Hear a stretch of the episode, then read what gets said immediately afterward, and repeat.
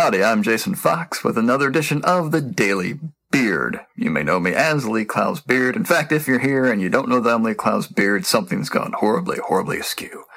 Today we're uh, diving shallowly into the tweet, Body copy gets read when headlines do their job.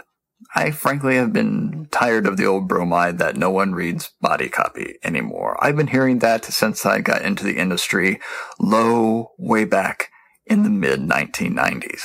I know, right? The fact is, if no one reads your body copy, one, why do you spend so much time obsessing over it, Mr. or Mrs. Client and or account supervisor? But also maybe you should push for better headlines or better ideas.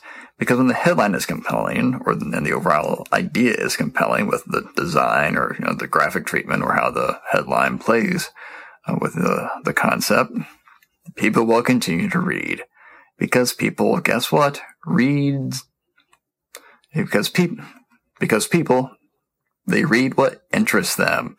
Yes, it's the old Howard Gossage line. People read what they find interesting, and sometimes that's an ad. I'm sure I mangled that quote in some way, but it's not right in front of me, and I'm 47 years old. There you go. So, writers out there, do your best. Make your headlines very compelling.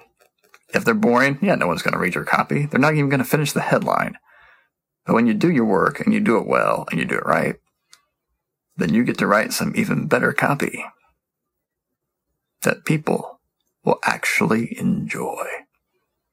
I'm Jason Fox. Have a good one.